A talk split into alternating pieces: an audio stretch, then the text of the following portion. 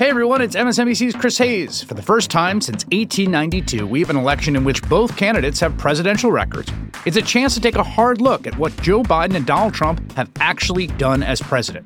On a special Why Is This Happening podcast series called With Pod 2024 The Stakes, I'm talking to experts about the two candidates' records on specific policy areas like immigration, taxes, climate, and more. So you know what's at stake come November. Search for Why Is This Happening and follow. Good evening, everyone. We begin the ReidOut tonight in week four of Russia's unprovoked war on Ukraine. And while the Ukrainian people continue to courageously resist, with Russian troops mostly stalled in their ground advances, it's become increasingly clear that Vladimir Putin has no qualms when it comes to slaughtering civilians. The U.S. State Department confirmed today that a U.S. citizen in the country for his partner's medical treatment was killed in an assault on civilians while waiting in a bread line in Chernihiv a city, a city that's directly on the path from Belarus to Kiev. Russia continues to attack the Ukrainian capital, and it appears their strategy is to put the city under siege. Here's a dispatch from my colleague Richard Engel.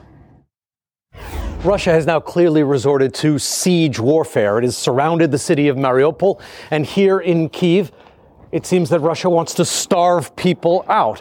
This was one of the country's biggest food storage facilities, and it's completely destroyed. It's a strategy that's been underway in the key port city of Mariupol, where I will warn you the images that you're about to see from a local hospital this week are graphic. Mariupol has been under siege for 16 days, with the Ukrainian government saying the situation is critical. 80% of housing has been destroyed and food is scarce. Hospital workers are doing their best to protect babies in incubators from shelling. Here's a Mariupol resident speaking Russian describing the horrific situation as genocide. Помогите! Это город жилой, жилые дома, СОС. Помогите Мариуполю! Убивают детей, женщин, больницы переполнены. Мы все здесь на что? Это ж я не могу понять. Это геноцид? Up to 1,000 people had been sheltering at a Mariupol drama theater, trying to avoid the deadly bombardment. And despite signs that read children in Russian at the back and in the front of the theater, Russia bombed it anyway. Senator Ben Sasse of Nebraska, who sits on the Intelligence Committee, said this morning there's evidence that the Russians celebrated the fact that they were trying to kill children. We know from some back channel stuff that some encrypted apps that a lot of Russian military were using afterwards, they were cheering the fact that they had killed children. This wasn't some accidental bombing. Thankfully, the bomb shelter survived the hit, but we don't yet know how many might have lost their lives in the attacks. Residents were able to leave the besieged city today, many heading to the city of Zaporizhia, where Ukrainian musician Slava Vakarchuk posted a video of children at a hospital, which NBC has not independently verified. Vakarchuk said they were trying to get away from the Russian world, but the Russian army went after them, lost legs, torn internal organs. These are real signs of Russian love. The Ukrainian government said today that at least 108 children have died and more than 120 have been injured from the war so far. Meanwhile, Russia is trying to gaslight the entire world about what's happening in Ukraine.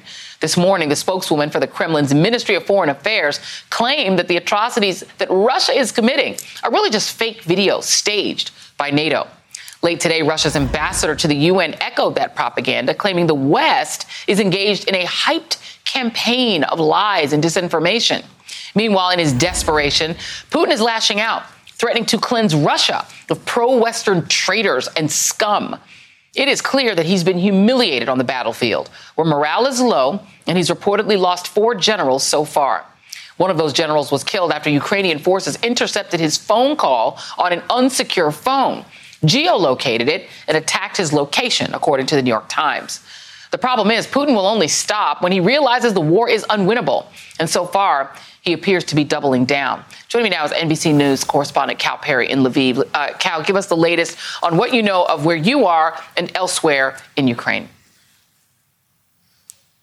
So, look, I think the story of the last 24 hours, as you saw in Richard's report, is we're now seeing the direct targeting of civilian infrastructures. This is how civilian populations survive, and we're seeing these things be taken out. So, in Kharkiv, for example, in the northern part of the country, a marketplace, a food market, directly targeted, we believe, by Grad rockets. There is an extensive fire there. This, again, was one of the last places people could go and get food. You're seeing that video there. In Cherniv, and you talked about this, a bread line. At least 10 people, quote, gunned down, uh, and that according to the U.S. Embassy in Kiev. Again, waiting in line for bread. In the city of Kiev, you have that grain factory, the largest supply of food for the city that has been uh, directly targeted. So it seems clear that the strategy here that the Russians are now employing is not just to indiscriminately target civilians or directly target them as they leave these areas, as we reported on yesterday, but now to target the things that sustain life in these cities, to try to break the back of these civilian What is most fascinating about this and how you finished your lead in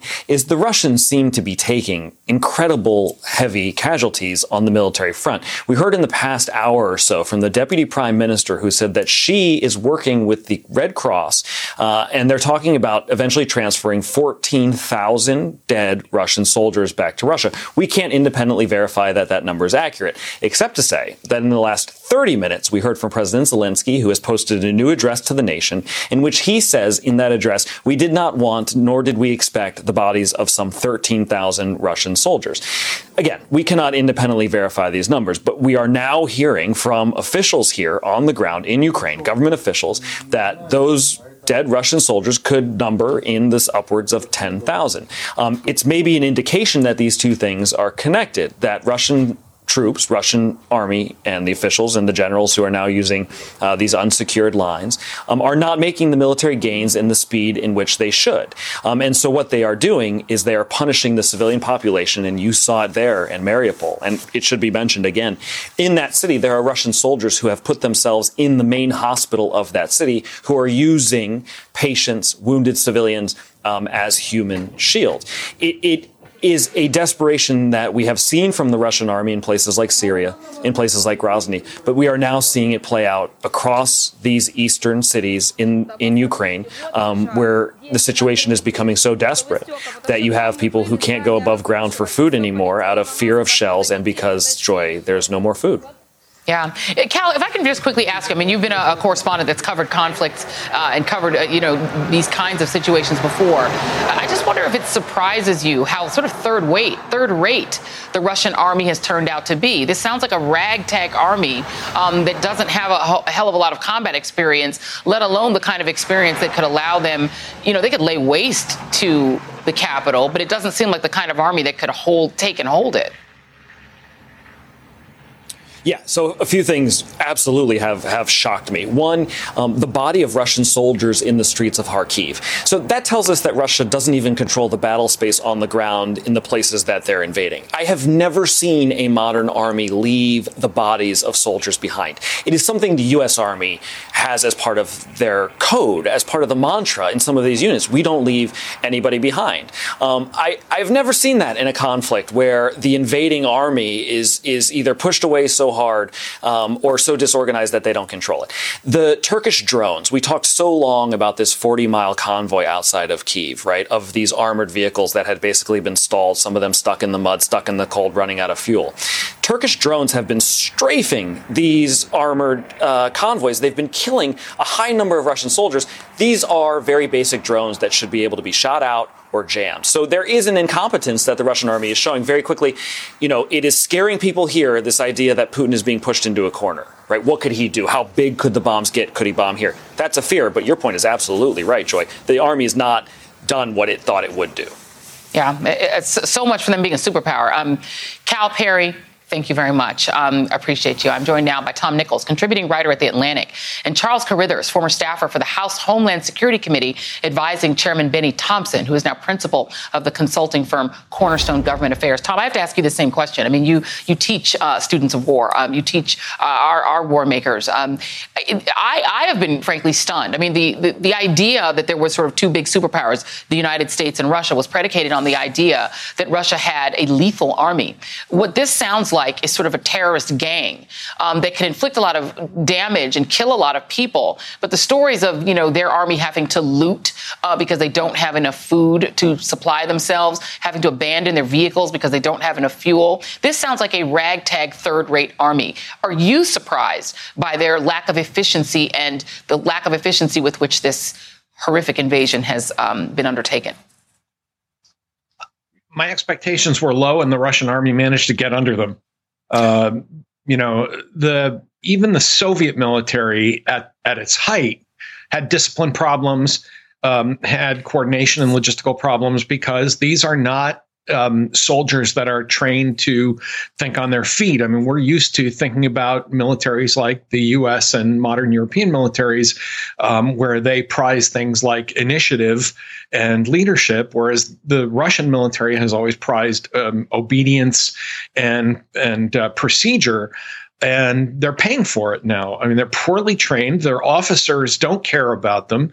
They're they're the equivalent of their non-commissioned officer corps is uh, often brutal and cruel to their own recruits and conscripts. Um, and you know, when you throw a bunch of folks who've been trained uh, with that kind of brutality into a situation where they have to fight for their lives in a war they don't want um, this is what you're going to get. They, they, there is no other play other than to just unload all of your ammunition, flatten everything, and then run when you're when you're being defeated. Um, you know, so and- it, it, it, it's bad, but I didn't think. I mean, I I knew it would be bad. I didn't think it would be this bad. Yeah, indeed. It, it, brings us to the point. Charles Carithers, welcome to the show. I want to play for you what the MP Alexandra Ustinova, who was on with us yesterday, said about what, it, despite the sort of incompetency um, and messiness of the Russian military, what she said they still need. Take a look. The support we received today, this package that uh, President Biden announced, it is very helpful, but this is not enough. We have to stop the jets. Jets can be stopped with the jets. You cannot stop a jet with a javelin or a stinger or a drone. You need another plane to shoot the plane. We need the jets like MiGs or like Su-25 that we know how to fly. We're flying them now to put down their airplanes so they don't bomb our children. They don't bomb our women. Actually, Charles, hold just one second because I want to ask Tom that question first. Given what you've seen, do you agree with this MP that jets would allow them to stop the slaughter? The, the problem is that most of the damage that's being done is being done by units that are from the ground. So they're getting hit by things like missiles and artillery.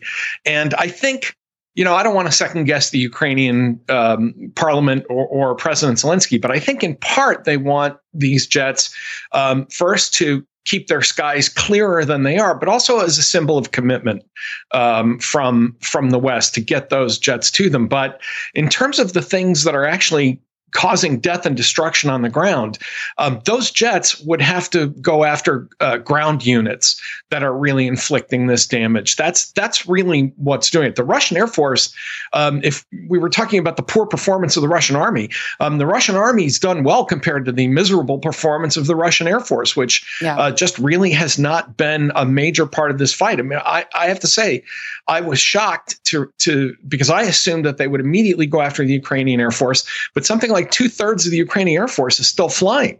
Um, mm. against, as you keep saying, Joy, supposedly a superpower. So I, I, still think that the big problem for the Ukrainians is the stuff that's being fired from the ground at ground units and, and civilians rather than what's coming from uh, fighter jets or fighter bombers.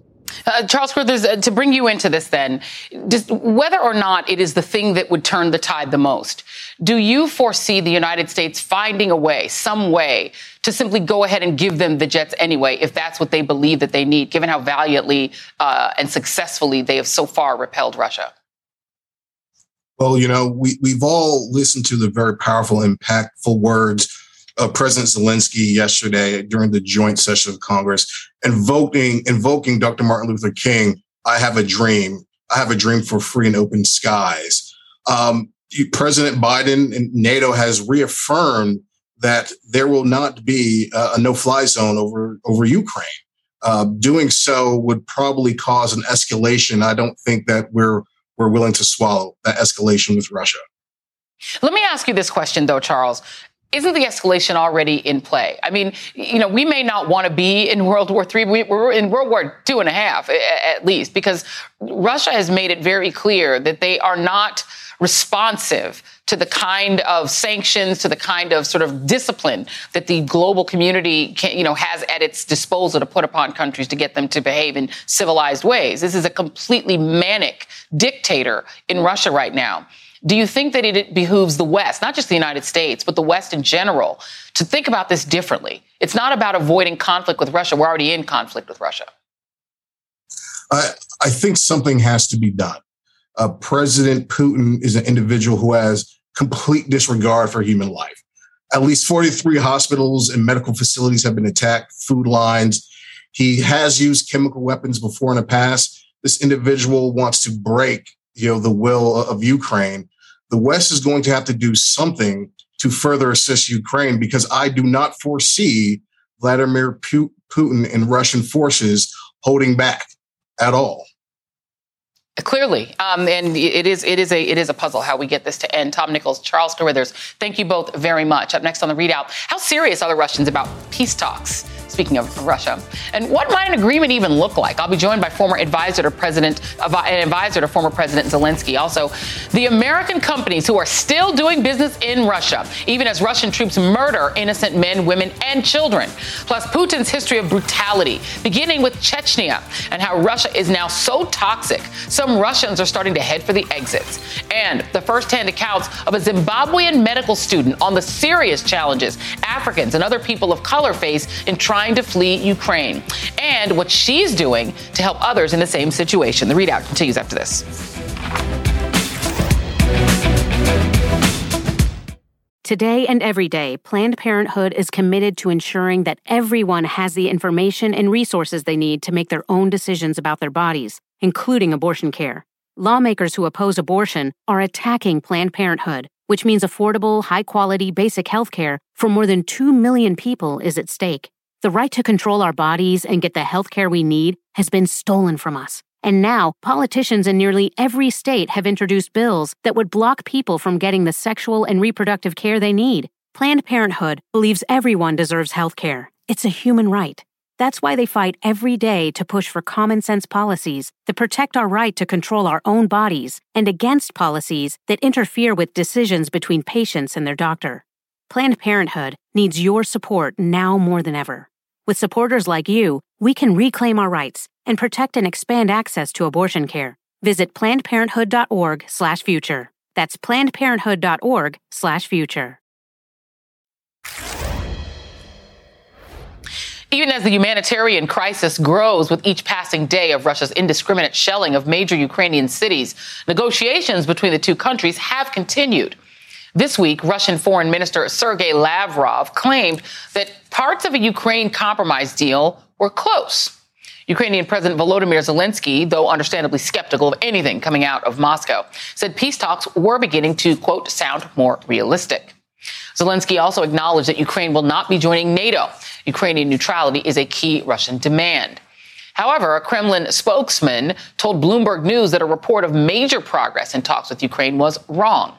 Of course, even if the Ukrainian government and Russian negotiators were to come to some agreement, could anyone, let alone Ukraine, even trust Putin, who's now been described as a war criminal by both President Biden and Secretary of State Antony Blinken? Could anybody trust him to keep his promises after all of his previous lies, deception, and land grabs?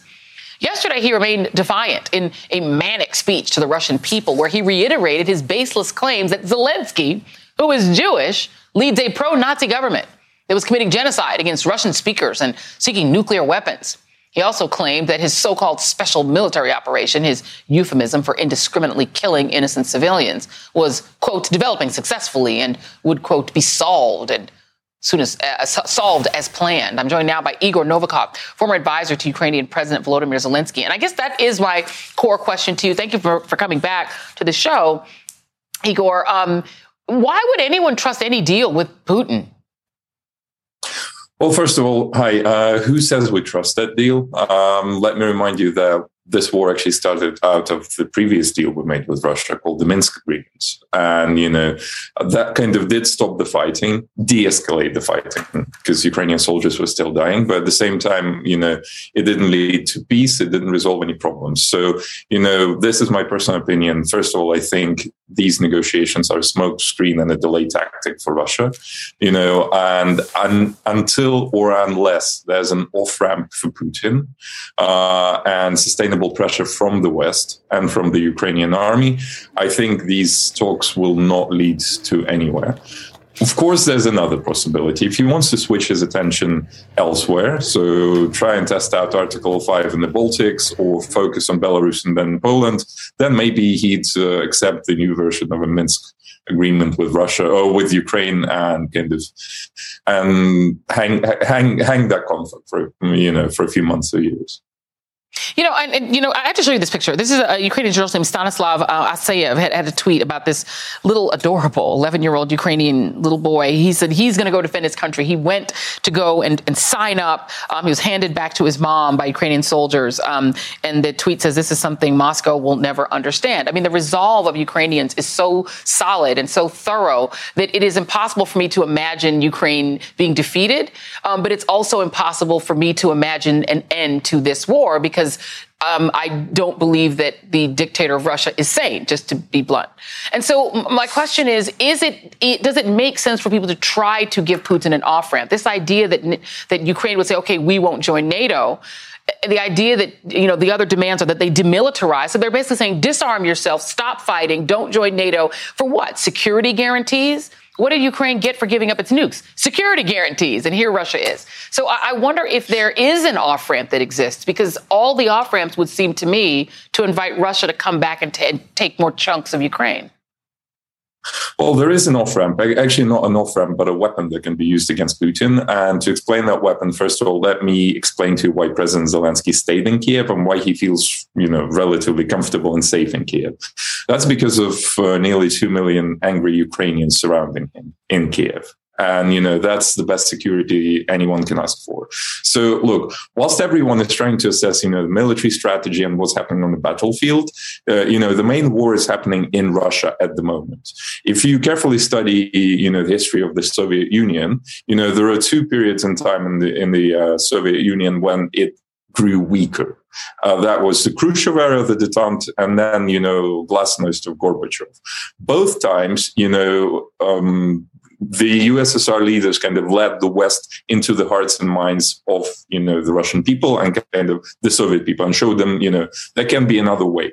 So what Putin is doing now, he's trying to focus all his attention into inwards into you know into Russia and try and get rid of what he calls the fifth column and also to kind of finish brainwashing the Russian population. When he kind of cements that echo chamber, that bubble you know, surrounding Russia, I think that's where the real danger starts for the world, not only for Ukraine. Because then he can, you know, with the support of his population, he doesn't care about the Western reaction. He doesn't care about the sanctions. I mean, any dictator, if he sell, if, if if he sells, you know, his cause to the uh, to his own people, you know, they'll they'll die of hunger with a smile on their face. So I think that's where his main focus lies at the moment. And if he's if he finishes what he started, then we're in danger. Then, you know, all the peace talk, peace talks will fail, you know, with Ukraine. Then he will test out Article 5 and he'll, he'd be incredibly trigger happy. You have to remember that both Gorbachev and Khrushchev were hesitant to use nuclear weapons, to use chemical weapons, and so on and so forth. Uh, Putin, I fully agree with you, is completely unhinged. So as the only kind of the only group he fears is the Russian people. So once he's done, you know, kind of cementing the echo chamber, that's when we're in trouble. And that's why I have to, you know, I, I really want to kind of point out what Arnold Schwarzenegger did yesterday. He directly addressed the Russian people. He opened up a Telegram channel for the Russian mm-hmm. population. I think that urgently needs to be done by anyone who's got a fan base in Russia. Why? Because, I mean, unless we reach them first, unless we show them what's happening in Ukraine, because most people in Russia kind of don't even know what's happening in Ukraine. They think, you know, some random weird Nazis are bombing those hospitals. You know, that's what they truly believe. And we, we know that for a fact. So unless we win the information war, we're risking a major escalation to this conflict, both in Ukraine and globally. So that's the most important bit. So we have, and we have a clip of it, and, and uh, I, I, don't know that we have it right now, but you're absolutely right. I watched that. It was about a, it's about an eight minute clip. I hope everyone will watch it on social media. I retweeted it, but um, it's on Arnold Schwarzenegger's Twitter feed as well. So, so you believe that more sort of celebrities, because that, that's global, that's universal. Everybody loves stars and celebrities, and Arnold Schwarzenegger has connections. He shot films in Red Square. You know, he is a, a, a sort of international celebrity. Is that what you think should be done? That more people who can crack through the echo chamber, people people who are stars, celebrities. There he is. There's Arnold Schwarzenegger. You think that's something that more celebrities should do?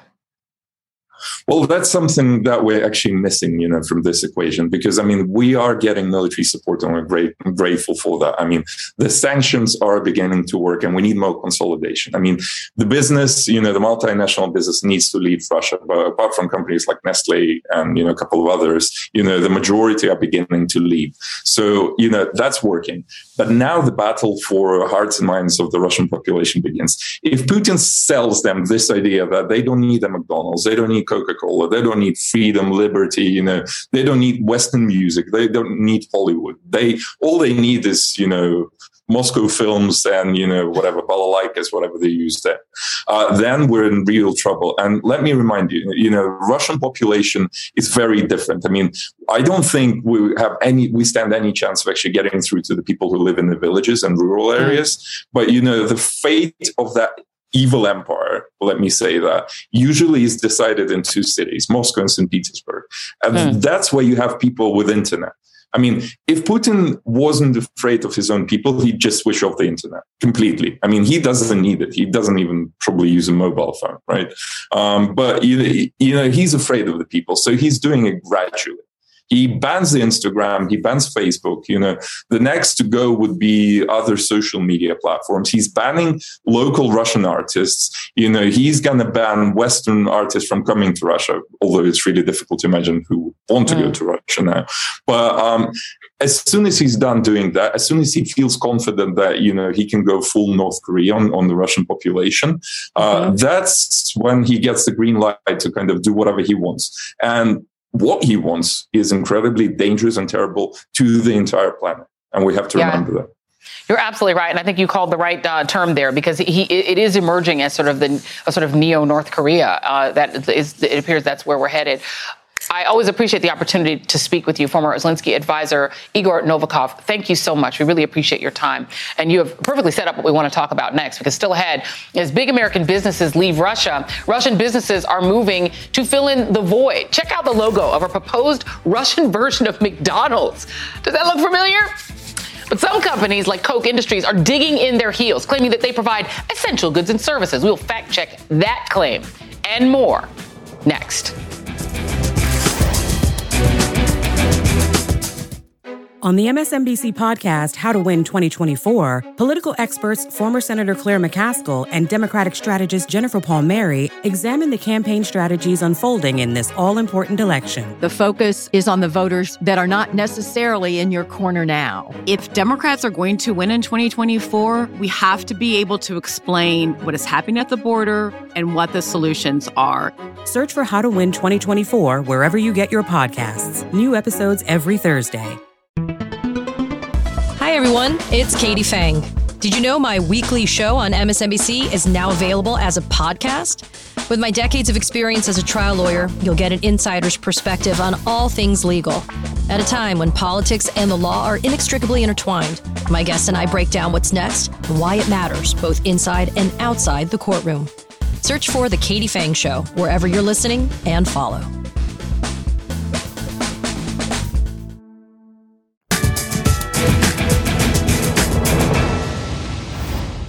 In a throwback to the Soviet era, Vladimir Putin is saying he intends to seize the assets of the companies that have cut ties with Russia over the war in Ukraine. As ridiculous as it sounds, his goal is to effectively nationalize their businesses, to take them over and operate them under new Kremlin approved management. To that end, the Speaker of Russia's parliament has reportedly proposed to replace McDonald's in Russia with a new brand of fast food restaurants.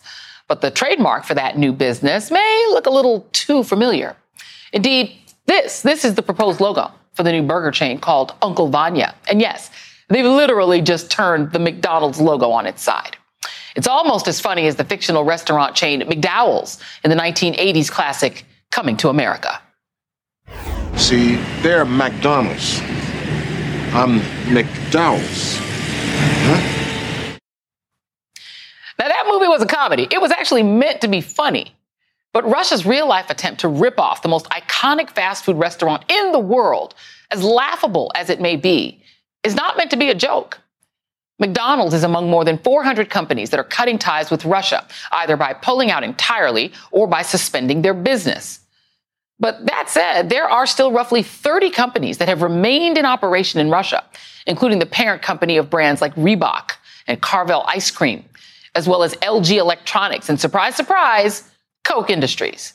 As Dana Milbank writes in the Washington Post, people who want Russia to end their war against Ukraine might want to avoid those products.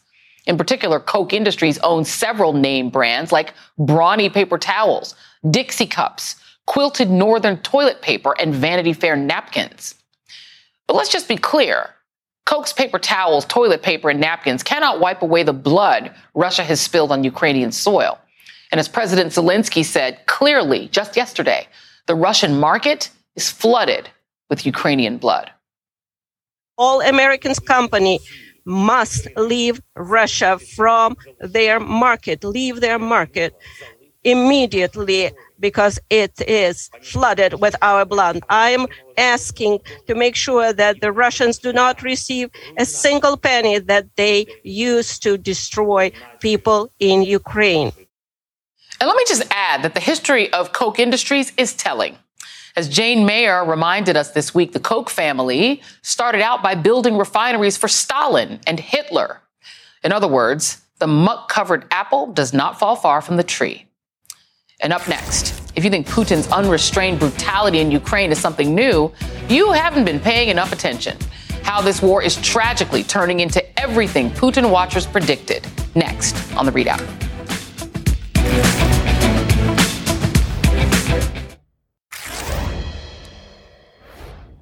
In 1994, Russian troops invaded Chechnya to crush the small republic's demands for independence in the wake of the fall of the Soviet Union. Relentless airstrikes reduced cities to rubble and cost the lives of tens of thousands. Surprisingly, despite the superior military, Russia lost that war. And in 1997, the last humiliated Russian troops left Chechnya, only to invade again three years later when President Boris Yeltsin's newly named prime minister, a former KGB operative named Vladimir Putin, launched a disastrous all out assault that laid waste to the Chechen capital of Grozny. Russian tanks rolled into Chechnya for the second time. And this time, Russian forces took control after only a few months and installed a Kremlin friendly leader. It's the same brutality that we're seeing today. Putin's army pounding towns and residential areas, deliberately targeting civilians. Similar to the resistance in Chechnya, Ukrainians are fighting back and still hold Kiev. And so Putin has doubled down, bombing maternity hospitals and homes, forcing survivors to emerge from the destruction and risk being bombed again as they flee. The dead left in mass graves. The horror we saw in Chechnya is here again. And joining me now is Russian opposition politician Vladimir Kara-Murza. And I always am so feel so lucky to be able to talk to you. I feel like, and you've said this before, and I, I actually got this from you, so I'm just going to say what you said to me back to you. Putin does this because he keeps getting away with it. He got away with it in Syria. He definitely got away with it in Chechnya. So, how do we avoid the same outcome that we see in Chechnya, which now is a puppet government? How do we avoid that? In Ukraine. Uh, and thank you for reminding your viewers that uh, you know the war in Chechnya was Vladimir Putin's original sin. This was how he came Indeed. to power, and it wasn't just the war in Chechnya; it was also the false flag apartment bombings in Moscow and other Russian cities, which at the time was clear to many people that these were likely staged by the FSB, the Domestic Security Service, which Putin himself headed before he became mm-hmm. prime minister. And now almost nobody doubts that this was a deliberate provocation. I mean, imagine the mindset of a man who would blow up peaceful citizens of his own country sleeping because those apartment bombings happened in the middle of the night. Yeah. Just to create a pretext for war and to sort of ratchet up this, you know, propaganda in order to to come to power. This is how he began. Well, I remember the, the sort of sickening pictures of him in his little flight suit, sort of, you know, sort of triumphantly coming in like he had, you know, won World War II single-handedly and, and set himself up for what he's become now. Right. And of course, the first thing Putin did when he came to power, when he became president after President Boris Yeltsin had resigned, um, he started another war, which was a war against civil society, political opposition, and independent media in Russia. And within the first literally few years of his rule, He'd shut down uh, all the independent television networks. He'd ejected the real opposition from parliament. He began imprisoning uh, his opponents. And all this while, and, you know, basically transformed Russia from the imperfect democracy we had back in the 90s mm. to the perfect dictatorship it is today. And all this time, Western leaders, both West European and North American, continue to welcome him to summits, shake his hand, mm-hmm. you know, offer him red carpet treatment, and so on. We've talked about this many Looking times. Looking into his eyes and seeing his soul, seeing soul reset declaring buttons, resets, and so everything. on. Exactly. And so, you know, this is the way uh, a dictator's mindset works. This is why appeasement of dictators never, never, uh, ne- never works. It, it's not. It's it's always the most horrible idea imagined because, you know, for a normal democratic leader, um, compromise is a good thing, right? But if you are a dictator, an aggressive autocratic dictator like Vladimir Putin, if somebody compromises with you, to you, that's a sign of weakness, and that's an invitation to grab more and more. And so after completing his crackdown domestically in Russia, after destroying all the last vestiges of democracy and of the institutions, uh, checks and balances inside of the country, Mr. Putin inevitably turned his attention outward because in Russia, domestic repression and external aggression, you know, are always two sides of the same story. And so, um, after that, he turned his attention on, on Georgia, uh, and uh, as you know, you know, took away part of its territory. Um, after that, of course, was Ukraine. And let's not forget what we're seeing in the last three weeks is a horrendous escalation. But the attack on Ukraine actually began eight years ago in February of 2014. And uh, the first formal state to state territorial annexation in Europe yeah. since the end of the Second World War, which Mr. Putin accomplished in Crimea. And he also, largely speaking, got away with this. And then, of course, the horrible war crimes in Syria, the bombing of Aleppo, and so on. And so, just, you know, put yourself in his shoes. If he can get away with all of this for 22 years, then why not try what he's trying now? Except I think, of course, this time he tried to bite more than he can chew. And this time, even for those Western appeasers who were willing to look the other way for such a long time, the sight of, you know, cluster bombs in residential areas, the bombings of maternity wards, schools, hospitals in the middle of Europe, even for them, that is too much. Well, so the question then becomes, what do you do about it? Because you know this this idea that if uh, Ukraine promises to not be in NATO, he'll stop. If they demilitarize, he'll stop. I mean, why would he stop? He's already chunk, you know, grabbed huge chunks of the, that country. Why doesn't he just come back for more? Especially if they demilitarize. Um, Igor Novikov was just on a little bit before, and he said that Russia is deteriorating into North Korea. And so the question is, what do you do about it? He talked about the fact that Arnold Schwarzenegger um, has put this piece out on Telegram where he's speaking with Russian subtitles, trying to speak into Russia, and that the only way to sort of bring down that regime, and you said this, is from within. Can, can things like that actually help? They can, and I think one of the biggest priorities for the free world, for Western democracies now, alongside obviously, you know, helping Ukraine withstand the aggression from, from Putin's regime, the other priority should be getting the truth to the Russian people. Because, uh, you know, in the last three weeks, Putin launched a war not only on, on Ukraine, but also, which is stalling, by the way, as, as you've been reporting all these past uh, weeks. But the other blitzkrieg that he launched, unfortunately very successfully, was the destruction of what remained of independent media in Russia, including the legendary Echo of Moscow radio station, yeah. which was for so many years the you know the symbol of high quality journalism uh, in Russia, where I had my weekly show until mm-hmm. two weeks ago. Everything is destroyed, and so the only source of quote unquote information yeah. for Russian citizens now is state propaganda. And uh, you know the only strategic end game to this, the only solution, the only way to stop this seemingly unending streak of crimes and repressions and wars of aggression that Vladimir Putin has been leading is to have this deranged murderous dictator out of power.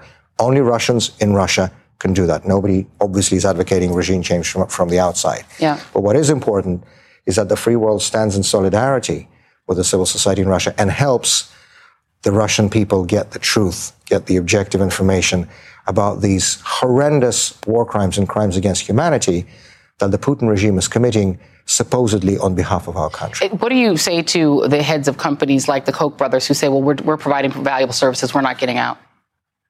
Well, I think they're going to hear from from their consumers in Western democracies. We've seen this. I mean, uh, you know, the, the history of boycotting such regimes is a long and noble history. I mean, South Africa, South Africa. apartheid, and then many Yeah. other similar cases. So I think those companies that refuse to do this will pay dearly. But what I think is, is also important to, to say now uh, is that, you know, I very much hope that uh, all those companies, including McDonald's and others, Yeah. return to Russia very soon, but not because they will cave in to Putin's dictatorship, but because Putin's dictatorship will no longer be in power. Because it's gone. Uh, I want to. I want to note. You, you did note that Alexei Navalny uh, is potentially facing 13 years in prison. Um, that's that is still coming. We're going to continue following that as well because he's imprisoning people like yourself who are politicians who are trying to make Russia. and the verdict is be, a free coming on. Tuesday, March 22nd. Yeah, and you know what? But what South Africa's regime and what Putin's regime have in common? Fascists. They're fascist dictatorships, and that's how we should refer to them. These are not governments of the people. Uh, Vladimir Kara-Murza, thank you. I always appreciate talking with you. And up next, Korrine Sky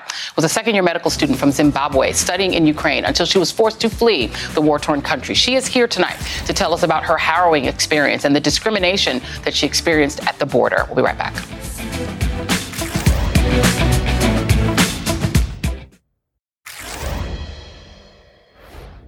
3.1 million people have fled Ukraine as Putin continues his barbaric assault on their country. For many of them, it's a heartbreaking journey fueled by fear and anxiety and a little bit of hope that someday they'll be going home. Please do something for us. People are saying in Ukraine, please close the sky. Unfortunately, all the people in Ukraine, adults and children, are suffering from this. We are deprived from everything we had. We decided to leave because we have small children. My husband and older brother stayed at home to defend our homeland, our lovely homeland. We hope that our fighters will be back safe. Glory to Ukraine and to our heroes. We hope that all this will end soon and we will return home. For others, the journey is even more daunting because they are being held to different standards.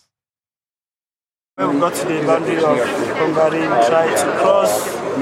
We said, for the, at the first boundary, we said only Kenyans cross there. Now we never did the blacks cross there. Joining me now is Korrine Sky, a second year medical student who had to flee Ukraine and was subjected to discrimination at the border as she tried to make it back to England. She founded Black Women for Black Lives, which is trying to raise money to help rescue black uh, people who are, especially students, who are being discriminated against while trying to flee Ukraine. Um, Korrine, thank you so much for being here. I saw you on Tiffany Cross's show uh, and wanted to nick you for my show as well um, because your story is so harrowing. I want you to just tell it to our audience. How difficult was it for you to get out of Ukraine? Hi, Joy. Um, thank you for having me. So, um, I left Ukraine the day after Kiev was bombed. So the day before, um, we'd actually attempted to leave, but the queues were so like ridiculous, trying to get everything um, together in order for us to leave because we knew the journey would be long. Our aim was to go to Poland, but um, the next day we left um, Dnipro and we headed for Lviv. So Lviv is like the closest place uh, in Ukraine that's like nearest to the borders. So initially, um, when we like went on Google Maps to see how long it would take, it was like I think it was ten hours. The journey ended up taking us twenty four hours to finally get to Lviv. And on the way, um, we like, met so many military checkpoints. There was armed police officers. There was armed civilians. Like the journey was harrowing and very, very long and stressful. And then once we finally had it, once we finally got to Lviv, so I missed out a chunk of the story. Throughout the entire process, um, I was coordinating other students to leave. So Mm-hmm. um, I'd created Telegram group chats in which we could all communicate, and I was trying to get information to um, other students, particularly African students, um, on information on how they could leave. Because once we knew everybody had to leave because the war was was happening, um, a lot of the concerns that people had were, oh, I've got a Nigerian passport, I've got a Zimbabwean passport. How will I be able to enter the border into Poland when I don't have an EU passport? So once the information was being released in real time, I was getting the information and I was um, sharing it in the group chats because one thing I don't think a lot of people realize is like the information dissemination we were getting in Ukraine was very, very slow A, secondly, um, the information wasn't accurate to us because as a demographic of minorities, we weren't being recognized as, you know, people in Ukraine. The information was just for Ukrainians.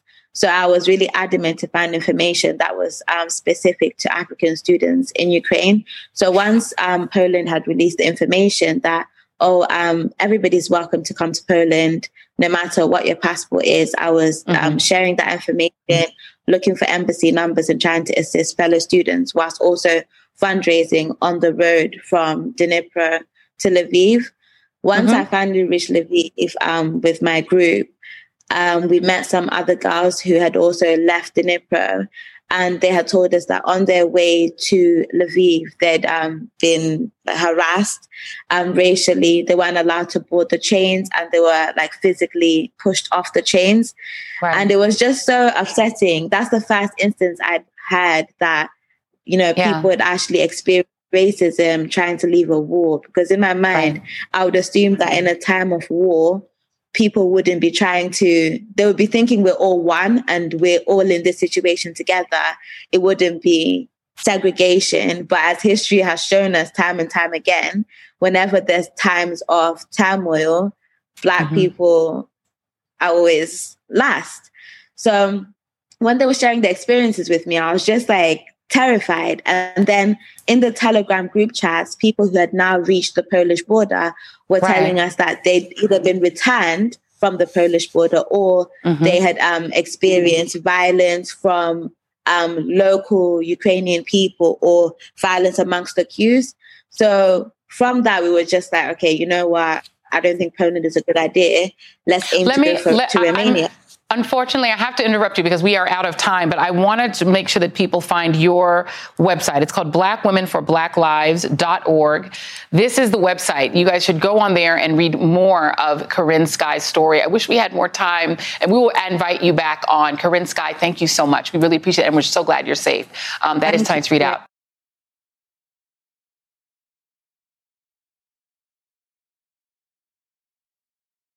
When news breaks, go beyond the headlines with the new MSNBC app. Get real time analysis from live blogs to in depth essays, video highlights from your favorite shows and hosts, and the latest updates on the 2024 election. Go beyond the what to understand the why. Download the app now at msnbc.com/app.